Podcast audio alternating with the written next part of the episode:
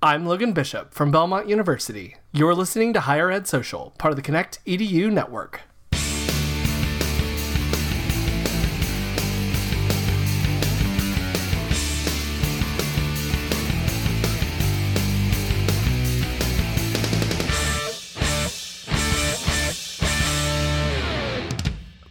My one, um, my one published paper that I co-authored with my professor um, was about sharks because he was a shark parasitologist. Um, Mm-hmm. He passed away a few years ago, but he uh, he really made me just love marine biology because marine biology was just one of those things where you know it's it's like the it's like the cute fuzzy biology, you know, the one that people who aren't really serious about biology wish they want to be. Um, I guess uh, at least that's the feel that I got because I went to Middle Tennessee State University, and everybody's a herpetologist, so they all study you know lizards and snakes Right. and reptiles. Um, so so it was very interesting. I wanted to study marine ecosystems, and you know I made the I don't know if I made the mistake. I don't know if it's a mistake or not. I just decided you know I'll put off grad school. Um, I I, I want to make some money. You know I'd like to get married, um, and then I just kind of forgot to go back. And now I, I I'm I'm kind of looking at grad school, um, but I'm not quite sure what kind of degree I want. So I'm still kind of in the kind of my boss makes fun of me for saying this, but I'm in floaty floaty land um, in that I don't know what I want to do, um, and I don't know. Uh, the, the thing is, if I want to go into, you know, get an MBA um, and just like go down the marketing route, or if I want to get a master of communications or master um, or something like that, uh, it's just you know, life's Right. an interesting deal, and you know, um, there's there's a piece of me that like questions, hey, maybe I should go back into science. Never too late, um, or is it? Who knows? Well, it, yeah. If if you ever are, are interested or want to talk, I'm I'm um, uh, the president, uh, vice president of this group called the Marine and Oceanographic Technology Network, and uh, the president, Rhonda Moniz, is actually she's a journalist. I mean, she went to she she has a, you know a science undergrad. But then a journalism uh, graduate degree, and, and she was actually an editor for one of the Ocean News and Technology. She works in the industry, but um, you know, she she's she was Bob Ballard's one, uh, first uh, remotely operated vehicle pilot, not on the Titanic expedition, but on the um, on some of his ar- archaeological work. And so, yeah, so the communications route with your background might be. I, you know, I mean, it, it doesn't. You know, just because you go communications or um, MBA doesn't mean you have to let go of the of, Oh, of the, the sort of the biological under, under biology underpinnings. I actually think that's one of the things that's lacking in the science field these days anyway is um, is science communication. That's probably Yeah. the one thing that scientists are really bad at. um, Right. Some of them are really great, like Bob Ballard. He is. Yep. I mean, Yeah. I watched him on SeaQuest when I was a kid, um, and I thought he was the coolest guy in the world. Um, and uh, yeah, I brought up SeaQuest. That's that's always, that's always no, but great. Logan, I think you, yeah, I th- but I think you're dead on with the, you know, one of the challenges around, um, you know, we, we, and we, we were uh, in, in a couple meetings recently, we've brought this up that, you know, one of the challenges is scientists, uh, what they love are being, you know, essentially locked in a laboratory and, and doing their experiments or their work, or, or even if that means being out to, in the marine field, being out to sea or, you know, taking readings and measurements and, and collecting data their expertise is in the science, not the communicating the science or making the science more, you know, digestible by the public. So I, I, I agree. I think there's that's you know part of, and then you know because that leads to policy, right? So what the mm-hmm. you know the politicians and and the you know the population think about a particular issue isn't driven necessarily by the scientists it's driven by how the science is interpreted and, and presented and, and all that so yeah great Yeah, that's I I definitely see that, and I, I mean I see that in budgets. I mean that's something we're starting to see all over higher ed. Which I don't want to get into that, but you know it's just it's frustrating sometimes. Uh, someone coming from a science background seeing science treated the way that it is. It's just right you know it's just what it is and it makes me sad i did want to go ahead and welcome everyone to the show and welcome you to the show toby and Uh, would you mind like uh, introducing yourself and letting the listeners know kind of who you are, what you do? Sure, Logan. Uh, it's a pleasure to be on the show. It's uh, uh, great to be on, and and I'm sort of a fan. I've only listened to a couple episodes, but great show.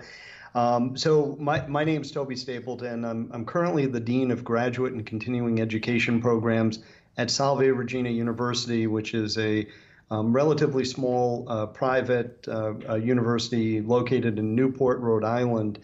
And um, I've spent, I've been here um, uh, for the last year, um, you know, building graduate programs and, and looking at ways that we can develop new programming, particularly around professional education, professional development, and expand upon some of the uh, master's programs and PhD pro- programs that we have here.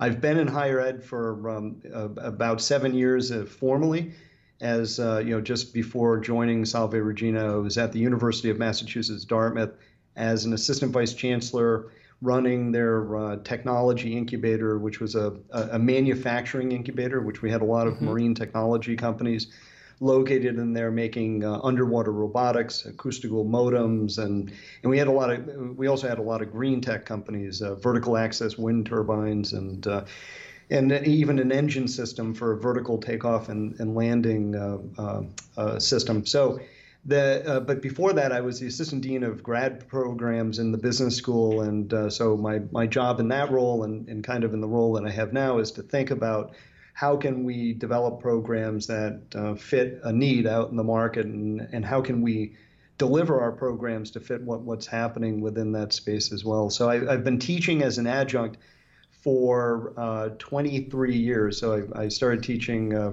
pretty much right, almost right out of uh, college. Uh, and uh, I've, I've, served in a number of advisory roles for, uh, particularly for UMass Dartmouth on their, um, they, are an AACSB accredited business school and, and served on their external committee before actually coming on board. So I, have had a, you know, I've, um, I, have been an entrepreneur. I've been a founder of a number of companies. I, as I like to say, I can teach anyone to make a small fortune. you just have to give me a large one to start with. And, um, um, and, and so I, I, was the director of uh, the International Trade Assistance Center in Massachusetts and uh, sort of a, a, blip, but a noteworthy one in my career. I was the marketing director for the uh, United States cranberry industry. So my job was to get people in places like China and Germany and Australia, for that matter, to uh, eat and drink more cranberries. So 90% of the world's cranberries come from the U.S. and 75% of them are consumed in the U.S. So it's bad to have your uh, you probably appreciate this as a marketing person. Uh, you know that it's bad to have your production and consumption all in, in one place. So uh, my job was to get people to eat and drink more. That's awesome, um, and I, I do think I find it very fascinating, especially um, in the graduate world. Um, the there's more emphasis these days on preparing graduate students for um, more professional education, not just the the research and all that kind of fun stuff. I've I've noticed, um, especially some universities around here and uh, across the country, are offering like masters of professional studies, which is kind of a kind of a mix of you know you get the Right. Uh, you know, you get the, the the the science and the and all this kind of stuff, but you also get the the business side of it too that that teaches you how to do something with it, um, right. other than just you know research and and such. Um, actually, get a lot of ads on Facebook um, for it. Um, uh, I think it's listening to me because I have conversations with people telling me, uh, telling them that I, you know, I don't know what I want to do. Do I want to get a master's degree? Um, so uh, I find that uh, kind of fascinating. But um, you know, what kinds of uh, what kinds of programs are you guys? Uh, have you guys like created that that kind of fit that kind of thing? Um, sure. Yeah. Um, we we have so Salve Regina was founded back in 1947 as a uh, you know our primary program back then was was nursing right and uh, mm-hmm. so we have this nursing tradition but today if you look at our top five graduate programs nursing isn't within them although we we just recently la- launched as a uh, continuing ed product an RN to BSN program. Mm-hmm. Uh, we created out of a doctorate in nursing, a nurse practitioner program, uh, a master's of science in nursing. So those are three, uh, I mean, two really new things that uh, we created this year. But if you look at, um, you know, recently we created a fully online PhD in, in, in international relations, which we're, um, we launched that in the fall of um, 2018. It's the only uh, fully online PhD in international relations right now, and so mm-hmm. we're getting um, a lot of um, uh, you know it's it's it's doing fairly well from an enrollment perspective, and and mm-hmm. if you look at who we're targeting, it's really the the folks who work within the war colleges uh, throughout the uh, U.S. We have Salve Regina has a very close relationship with the U.S. the United States Naval War College, and hmm. um, and we have an articulation agreement. It's one of the reasons why, um, if you look at uh, the admirals and rear admirals retired and active duty, a, a, number of them have degrees from Salve. In fact, hmm. General uh, retired General McChrystal is um, is a uh, Salve alum, and and if you look at and the head of the entire Australian Navy today is a, is an Australian uh, is a uh, Salve alum. So so we have um, that's a new product. So uh, you know in terms of size, it's it's growing. But our top five um, uh, graduate programs are uh, probably no surprise. We have an MBA program, which is um, you know uh, one of our uh, largest in terms of um, enrollment. We've got 700 total graduate students, and so if mm-hmm. you look at uh, the top five, it's the MBA program.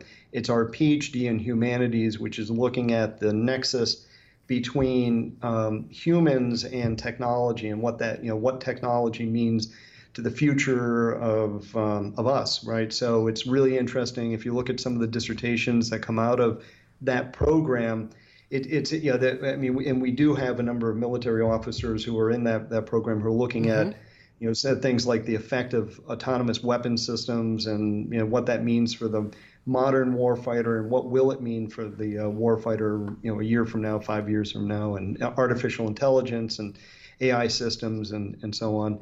And um, and that that program has actually done uh, that PhD program has done really well uh, for us as uh, as a um, as a program because it allows students to really you know sort of um, explore a topic that I think really resonates uh, particularly today if we look at the you know sort of what's happening globally yeah. this is uh, you know whether it's the environment or or the advancements in technology and and so on that uh, that that speaks to the heart of that. So then we have um, you know applied behavior analysis program, an ABA master's degree, and um, uh, the administration of justice program uh, that we have hmm. here, where homeland uh, masters in homeland security.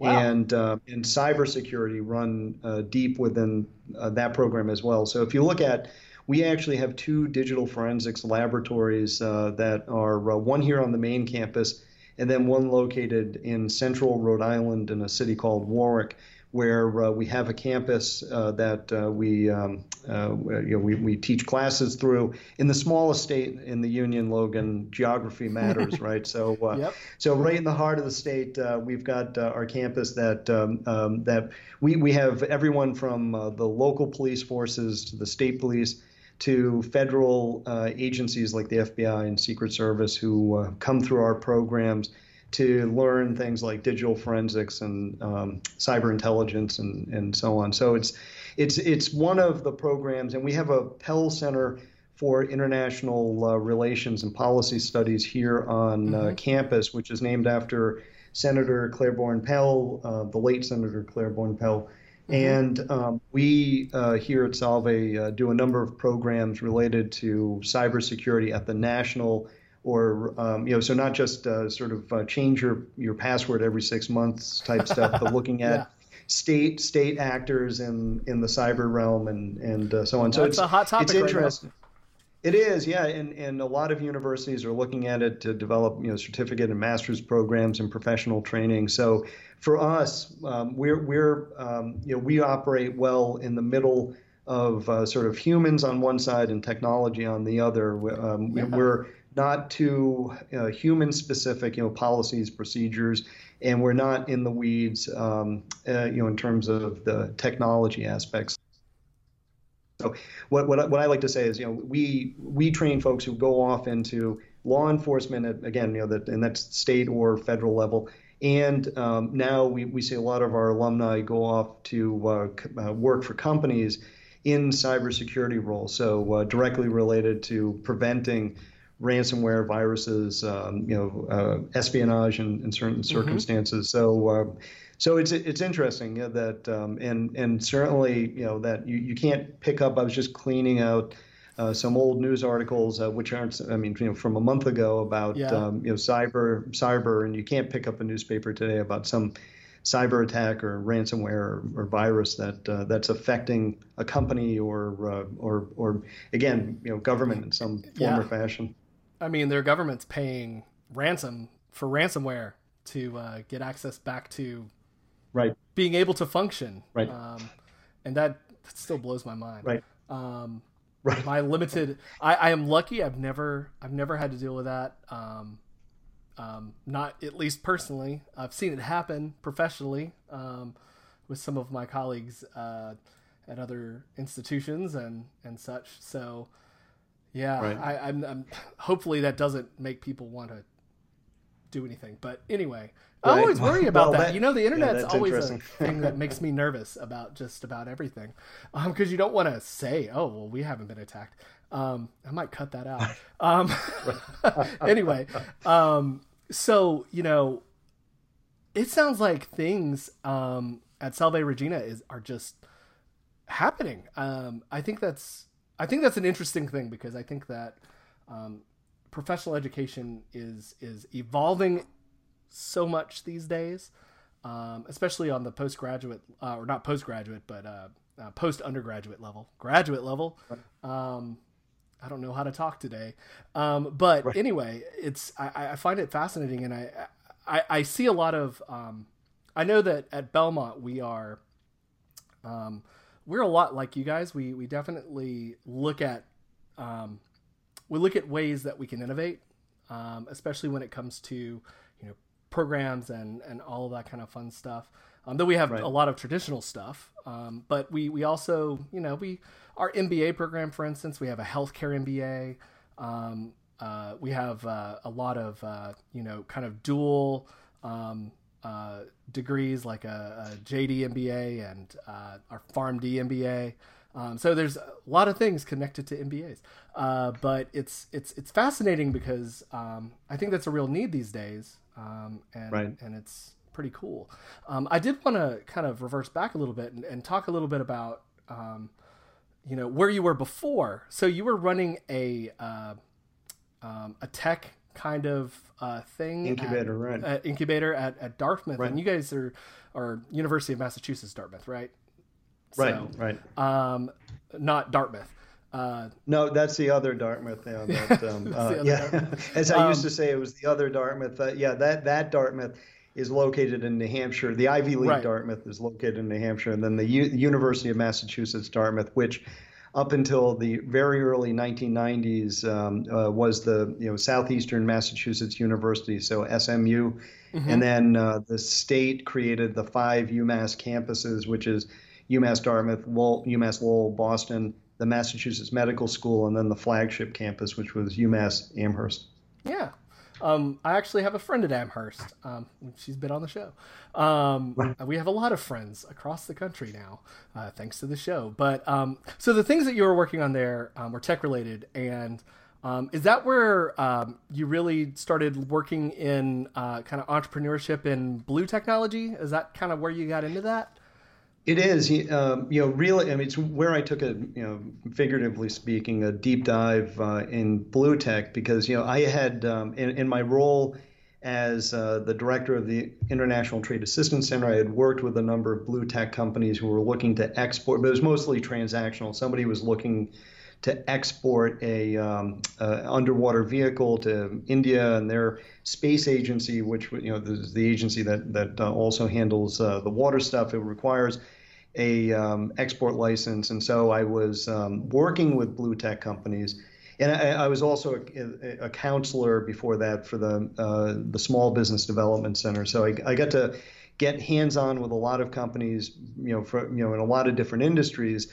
But it wasn't until I took over the technology incubator that I started to work really closely, understanding where the you know uh, not only where the markets were, but also the challenges of launching blue tech anything, right? So if you think mm-hmm. about space, which is getting a lot of attention from, you know, whether it's uh, Jeff Bezos, Bezos, Bezos, oh my goodness, the uh, the uh, the founder of Amazon, or the um, uh, or uh, Elon Musk, who um, you know that uh, who are driving a lot of the in NASA um, too for good reasons, are driving mm-hmm. headlines around the space exploration. But if you look at the challenges of um, exploring space versus the challenges of uh, going uh, underwater. Like you know, the, again, you've got um, atm- you know, multiple atmospheres. You've got pressure. Right. You've got uh, corrosion. You've got um, you know the the um, the ocean is an unforgiving place, and so keeping something alive, uh, figuratively speaking, underwater is challenging from a technology standpoint. So so it was really interesting to see and to work with people who were um, working on these really chal- working in a challenging environment to solve these big challenges, like you know how do we um, better monitor the oceans to uh, to look at climate change and climate health, uh, you know, ocean health, and mm-hmm. how do we uh, do things like um, you know monitor it for the purpose of um, building aquaculture systems offshore or, or to, right. to keep aqua, aquaculture and traditional fishing healthy offshore. So I think one of the interesting things about that, and what, what brought me to Salve Regina was the if you look at you know so regionally not to sound too parochial about it but if you look at southern new england and where uh, salve regina is in newport rhode island we're at the epicenter of the blue tech um, industry in, in um, southern new england. We've got all of the major defense contractors because the navy is here within a seven mile you know square radius of our campus. And then on top of that we've got traditional sailing. The you know, the America's Cup um, uh, team, American Magic, is set up about a mile down the road from uh, from our office, and all of those industries are using technology, and the big companies are um, innovating through acquisition. So they're mm-hmm. they're um, you know Raytheon and uh, you know L3 Harris and other companies are General Dynamics and others are buying, looking for good technologies started because they, the big companies traditionally are not good at creating their own innovation or creating something that um, you know uh, that that's that startup looks like a startup.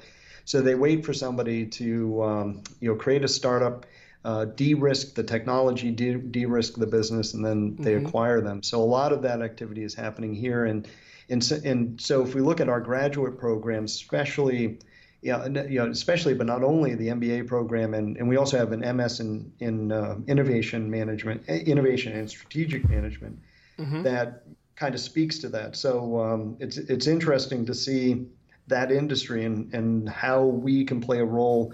Getting back to your point about you know professional education and and looking at kind of the needs of um, employers and, and thinking about and the example you gave, I think, is a great one looking at MBA programs and determining where you couple them. So an MBA JD, or you bring in a concentration that resonates with an employer, so mm-hmm. that you know they get the skill set and and you develop the you help them to develop a talent pipeline. So. Um, so yeah, so it's a, it's an interesting ecosystem and uh, interesting yeah getting to work with those kind of companies, but uh, and and seeing you know firsthand the challenges that they have, both from a you know so those companies have the challenge of starting a company like every entrepreneur has, and then on top of it, they're a, a technology company that isn't as easy um, uh, to say, you know, sort of the, the problems aren't as easy to solve as, uh, say, a software startup. Not that a software startup doesn't have challenges, it's, That's it's just different. And uh, so.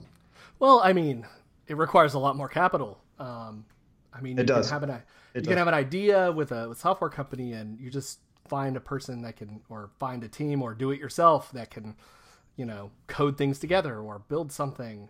Um, that's right. Like that. But when you're when you're dealing with, you know, the bottom of the ocean, that's a that's another right. thing, and and you know, especially with, you know, and, and that's a it's such an untapped resource. I mean, that's seventy five percent of the planet is covered um, with ocean and right. most of it's unexplored uh, beyond a few uh, little pockets of places that we found interesting, like Galapagos or Mid Ocean Ridge or something like that, that we send um, the occasional uh, submersible down to. But um, you know, there's a lot of potential there for right. you know mining. Um, I think manganese is a is a big thing that you can get down there, and uh, many other things. And of course, you also brought up a great point too with, um, you know, we're growing in population and we need to feed people, and aquaculture right. is going to be a big thing um, in it's, the future. Right. Um, it's it, yeah, the protein you know providing is that you know if you t- if you go to any aquaculture program, and we have, and if you look at the state of aquaculture here in the U.S., you know like here in Rhode Island out through Massachusetts, uh, Cape Cod, and, and all that, you have a lot of family-owned beds, aqua, you know, the, so shellfish, uh, oyster farms, and, and so on that um, um, that you know definitely you know are really healthy for the you know the the sort of the food ecosystem, but as the population grows, we're going to have to figure out how to produce more protein or you know that or and one possible solution to that is uh, you know got, you know growing our capabilities around aquaculture. So i think yeah and i think one, one thing i think the mining is a great example. I think fishing and, and aquaculture are good examples. And i think the other that you're going to hear more and more about is the nexus between marine biology and traditional biotech and biopharma mm-hmm. as we you know um, understand you know the, the, the creatures and and um, uh, and the the the uh, uh, the animals that are out in the ocean today that we that we may or may not even know about uh, that, that will uh, you know afford us an opportunity to look at you know where can we um, again cross the marine biology and biotech and biopharma in a way that uh, gets to better understand the oceans, better understand the uh, organisms within the ocean, and then starts to understand whether those can be helpful in, in human health. So and and start to learn some lessons, extract um, you know some some lessons, and and also maybe come up with the next um, you know cancer treatment or cancer drug, and um, and so it's it's exciting. It because, is. as you mentioned, you know, more, more. I, I, as someone else I, have heard uh, speak on this topic has said, often, you know, more people have landed on the moon than have been on the bottom of the ocean, and 75% of the Earth, as uh, as you mentioned, is covered by water. So um, that seems like to me that seems like an opportunity. It is, um, and you know that's one of the things that I I try to follow because that's one of those things that I was you know interested in back in the day, and uh, um, still am uh, obviously. Um, but I just find it fascinating um, that there's. I think it's great that we. I think that it's you know going to space, going to Mars you know, exploring different planets. Um, um, a friend of mine works for JPL. Uh, he's uh, he's working on Mars 2020 right now, and I think that that's that mm-hmm. is, it's just fascinating. Um, but at the same right. time, you know, we have this whole planet that um, we're still figuring out, and it's the stuff that we're talking about here, blue technology. Um, I mean, it was the stuff of science fiction um, not too long ago. Not, I mean, right. I, we were talking about this before the show. I was making a SeaQuest joke, but um, like literally uh, back back in those days, um, or back in the '90s, I guess that's when that was. Um, yep. All of this, all of these concepts of underwater mining, of better understanding the oceans, um, and I don't know if we're quite. I don't think we'll ever quite get to the point of you know the oceans are where we all live.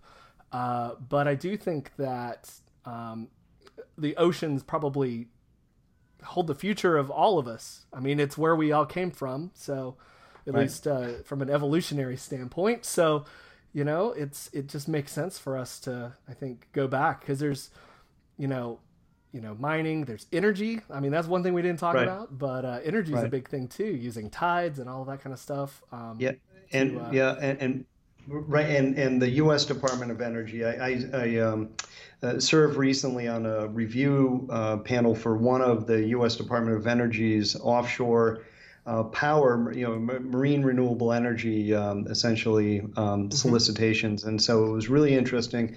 One to see the priorities, and and and the U.S. Department of Energy actually recently had a waves to water. Um, prize out, which was essentially using wave energy to help power desalination plants. And there's a few companies here um, in the U.S. as well as I mean, there's there's a few companies internationally as well that are working because desalination plants are um, really energy intensive. So if you can figure out a way to um, use uh, marine renewable energy, in this case waves, to power it, uh, makes it uh, a little more a little more efficient in terms of uh, energy consumption. But I, but I think you're right. I mean, you know, the, from um, renewable energy, offshore wind is another component that uh, mm-hmm. is um, gaining uh, steam here. Uh, Rhode Island actually has one of the the, the first offshore wind farm uh, off of uh, Block Island, uh, and um, and so in Massachusetts, the federal government has just leased um, you know some parcels out out in uh, south of, uh, of Massachusetts and, and, south of Rhode Island that um, will be home to um, you know really you know fairly fairly big uh, offshore wind farm. So uh, and there are a number of companies that are yeah participating in that uh, in those leases. But um, uh, but the end of the day, I think that's going to change um, you know, figuratively and literally the landscape of the region because you're talking about offshore wind, you're talking about, you know, again, uh, less dependence on fossil fuels or traditional mm-hmm. uh, energy sources. And, um, and part of that discussion about siting these turbines is, you know, protecting the habitats and fisheries and, uh, and so on. So those things will have to get worked out or at least looked at and considered. And, um, and so that, that I think, gives us an opportunity to think about, you know, how can you know can technology play a role in um, helping us to better understand those ecosystems, but then two, how do we mitigate, you know, that if we're siting these big pylons out in the ocean, how does that you know, either disrupt or um, or not uh, the existing ecosystems, and and what they're finding actually in some of the experiment, you know, especially you know, so Europe's ahead of us on this, and and uh, the tur- the turbines out, um, uh, you know, out in the ocean actually create ecosystems. So, um, you know, the uh, uh, so um, so if you look at um, you know that and uh, some of the lessons they've learned there, I think they're completely applicable here. So I think, yeah, so it's interesting, and I think th- this, you know, the um, I, I think one of the things this conversation points to is. I, you know, higher ed in general, you know, talking about, you know, the discussion about looking at employers' needs, but also how do you leverage the natural resources as well as you know kind of um, your eco you know your ecosystem that the university is in and so mm-hmm. here mm-hmm. we have, we have an opportunity to leverage um, you know the the the ecosystem that uh, we're in Newport we're you know close to I think we're I, I uh, don't keep track of the undergraduate statistics like I I should but I think we're one of the top 12 surfing destinations for um, you know for college students. I think that, I'm not sure how how how that drives or doesn't drive uh, undergraduate enrollment, but um, but we also have you know sort of elevated. You'd be surprised. everybody everybody has a niche. I mean, in Nashville, we have music. We're we're one of the that's right. You know, the top music scenes in the country. Um, but we have other things. We have healthcare. I mean, we're we're a healthcare hub. Um, some of the uh, we have um, one major uh, research university of Vanderbilt um, with their medical mm-hmm. center. Um, we have uh, we're the the home of Hospital Corporation of America, the largest for-profit hospital corporation um, in the U.S. We have several cancer research centers. I mean, we're we're a healthcare hub, and uh, you know that's one of the that's one of the things is you've got to um, you've got to look where a university is. You have to take advantage of the things that you know, make your unique location great. Um, I right. mean, uh, we, right. we have a music business program at Belmont and a and a great oh, commercial oh, music music program. So it really fits in because the industry's there and our students come here because they they want to have those connections and they want to do that. And it, it sounds like the same thing um, um, at your institution. And I find that I, I I find it interesting because you know I was thinking Rhode Island and I I'll be honest, and, and, and I'm sure you've probably heard this before. I don't think of a whole lot of stuff when I think of Rhode Island. I think of small state, and um, you forget that it's, you know, it's a it's a leading state in, um, you know, you know, uh, marine, uh, uh, you know, technology. I, Like I didn't even know that. Uh, I learned something right. new today.